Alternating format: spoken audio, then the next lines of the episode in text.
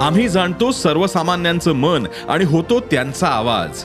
म्हणून डिजिटल युगातही सकाळचे पॉडकास्ट बनलंय तुमचा बुलंद आवाज. ऐकायला विसरू नका सकाळच्या बातम्या रोज सकाळी सहाला. ई सकाळ डॉट कॉम आणि भारतातील सगळ्या अग्रेसर पॉडकास्ट स्ट्रीमिंग प्लॅटफॉर्म्सवर उपलब्ध.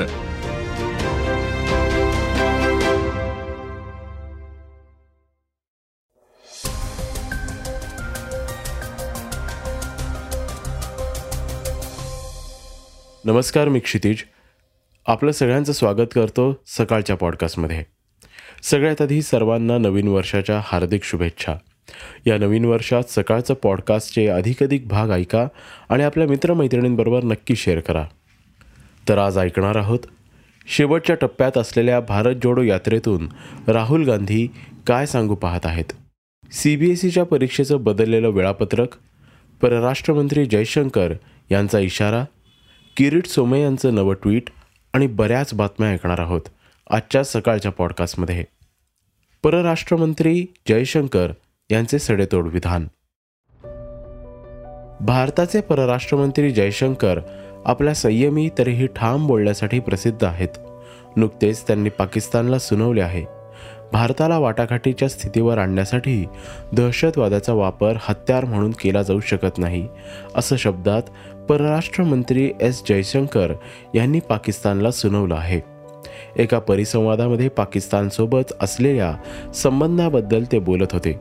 ते म्हणाले आम्ही हे स्वीकारणार नाही. आम्ही कधीही दहशतवादाला चर्चेच्या टेबलावर आणू देणार नाही. आम्हाला सर्वांशी चांगले शेजारी संबंध ठेवायचे आहेत. याचा अर्थ माफ करणे किंवा दूर करणे असा नाही. आम्ही अगदी स्पष्ट आहोत. यावेळी जयशंकर सीमा प्रश्नावरही बोलले. ते म्हणाले आमच्या सीमांवर अनेक आव्हानं आहेत. कोविड काळात अधिक तीव्र झाले आहेत. आणि तुम्ही सर्वांनी माहिती आहे की आज चीनसोबतच्या भारताचे संबंध काही बरे राहिले नाहीत. कारण प्रत्यक्षात नियंत्रण रेषा एल सी एकतर्फी बदलण्याचा कोणताही प्रयत्नांना आम्ही सहमती देणार नाही. असं म्हणत जयशंकर यांनी चीनला सुनावलं आहे.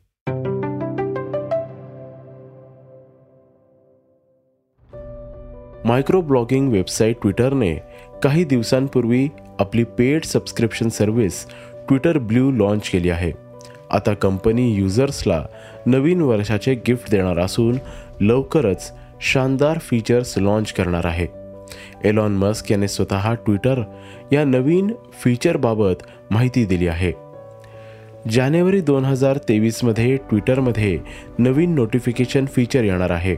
या नोटिफिकेशन फीचरच्या मदतीने तुम्ही रिकमेंडेड फॉलो ट्विट आणि अन्य टॉपिकच्या कंटेंट सहज पाहू शकता. ट्विटरच्या ए आयमध्ये अनेक बदल होणार आहेत. सीबीएसईच्या परीक्षेच्या तारखात बदल. Central Board of Secondary Education C B S E बारावीच्या परीक्षेच्या तारखांमध्ये बदल केला आहे. विद्यार्थ्यांना हे बदललेलं टाइमटेबल सी बी एस ईच्या अधिकृत संकेतस्थळावरून डाउनलोड करता येईल. दरम्यान नव्या शेड्यूलनुसार यापूर्वी चार एप्रिल दोन हजार तेवीस रोजी होणारी परीक्षा आता पंचवीस मार्च दोन हजार तेवीसमध्ये होणार आहे. सी बी एस ईच्या दहावीच्या परीक्षेच्या तारखा मात्र कायम ठेवण्यात आल्या आहेत. ही परीक्षा पंधरा फेब्रुवारीपासून सुरू होणार असून एकवीस मार्च दोन हजार तेवीसला समाप्त होणार आहे.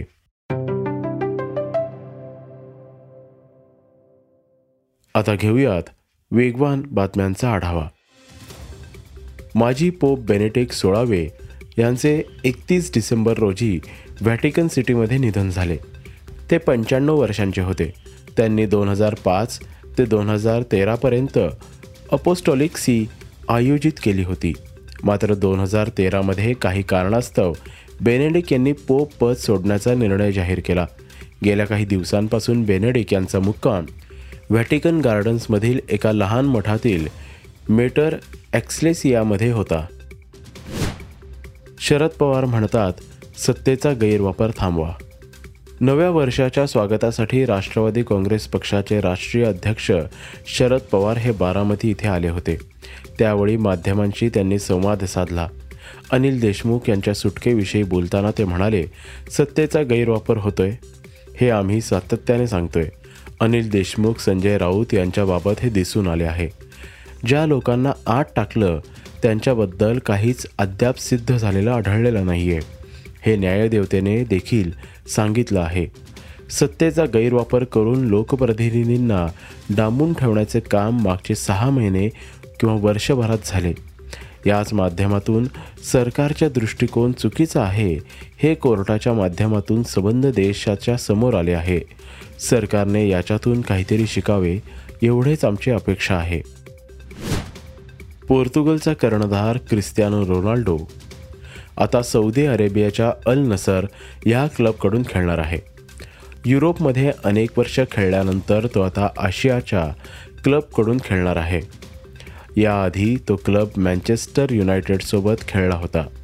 मँचेस्टर युनायटेडचा करार संपल्यानंतर त्याच्या भवितव्याबद्दल बरीच अटकळ बांधली जात होती जी रोनाल्डोने आता संपवली आहे.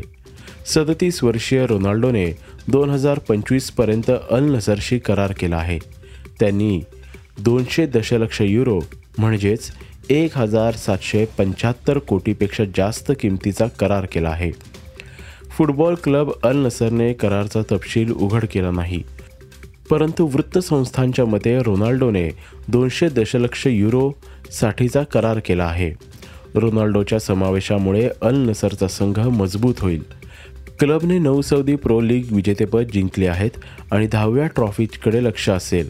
हा क्लब शेवटचा दोन हजार एकोणीसमध्ये लीगच्या चॅम्पियन बनला होता. अल नसरच्या संघाला आता प्रथमच A F C Champions League जिंकण्याची आशा असेल. नव्या वर्षाच्या राज्याचे राजकारण कोणत्या दिशेला जाईल याविषयी वेगवेगळा अंदाज बांधला जात आहे. अनेक जण वेगवेगळा अंदाज लावत आहेत.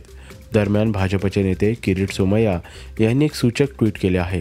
त्यांनी ठाकरे गट राष्ट्रवादीचे अनेक नेत्यांची नावे घेतली असून आगामी काळात त्यांच्या घोटाळ्यांचा हिशोब पूर्ण करणार असे सांगितले आहे. आपल्या ट्विटमध्ये ते म्हणतात उद्यापासून सुरू होणाऱ्या नव्या वर्षात ठाकरे परिवाराचे एकोणीस बंगले ठाकरे गटाचे नेते अनिल परब यांचे साई रिझॉर्ट राष्ट्रवादीचे नेते हसन मुश्रीफ असलम खान यांचे एकोणपन्नास स्टुडिओ किशोरी पेडणेकर यांचे S R I flats Mumbai महानगरपालिकेतील घोटाळा या सर्वांचा हिशोब पूर्ण करणार आहे. आता बातमी चर्चेतील भारत जोडो यात्रेची. भारत जोडो यात्रा आता अंतिम टप्प्यात आली आहे. त्याचबरोबर तिची चर्चासुद्धा वाढत आहे. राहुल गांधी यांच्या भारत जोडो यात्रेमुळे देशभरात काँग्रेसच्या बाजूने वातावरण तयार होत असल्याचं दिसून येत आहे. जाहीर सभा पत्रकार परिषद आणि थेट संवाद या माध्यमातून राहुल जनतेशी जोडले जात आहेत. यावेळी आयोजित केलेल्या पत्रकार परिषदेमध्ये राहुल गांधींनी पत्रकारांनी पंतप्रधान झालात तर पहिल्यांदा काय कराल असं विचारलं. त्यावर राहुल गांधींनी उत्तर दिलं आहे. राहुल गांधी म्हणाले की सुरुवातीला देशाच्या शैक्षणिक धोरणावर काम करायला आवडेल. आमची शिक्षण यंत्रणा योग्य रीतीने काम करत नाही. त्यामुळे मुलांना व्हिजन मिळत नाही आहे हे मला भारत जोडो यात्रेतून निदर्शनास आले आहे. त्याचबरोबर गुणवत्तेला अधिकाधिक संधी कशी मिळेल याकडे लक्ष देणार असल्याचं त्यांनी सांगितलं. त्याचबरोबर सीमा भागात असणारा अशांतता पाहता देशाच्या परराष्ट्र धोरणातही काही बदल करणे गरजेचे आहे असे राहुल गांधी यांनी सांगितले. हे होतं सकाळचं पॉडकास्ट आजचं सकाळचं पॉडकास्ट तुम्हाला कसं वाटलं हे आम्हाला सांगायला विसरू नका. तुमच्या प्रतिक्रिया सूचना आमच्यापर्यंत जरूर पोचवा. आणि सगळ्यात महत्त्वाचं म्हणजे सकाळचं पॉडकास्ट तुमच्या मित्रांना कुटुंबियांना नक्की शेअर करा. उद्या पुन्हा भेटूयात. धन्यवाद. स्क्रिप्ट आणि रिसर्च स्वाती केतकर पंडित. वाचा बघा आणि आता ऐका आणखी बातम्या. ई सकाळ डॉट कॉम वर. तुम्ही हा पॉडकास्ट ई सकाळच्या वेबसाईट आणि ऍप वर सुद्धा ऐकू शकता. विसरू नका या पॉडकास्टला आपल्या आवडीच्या पॉडकास्ट ऍप वर सबस्क्राईब किंवा फॉलो करायला.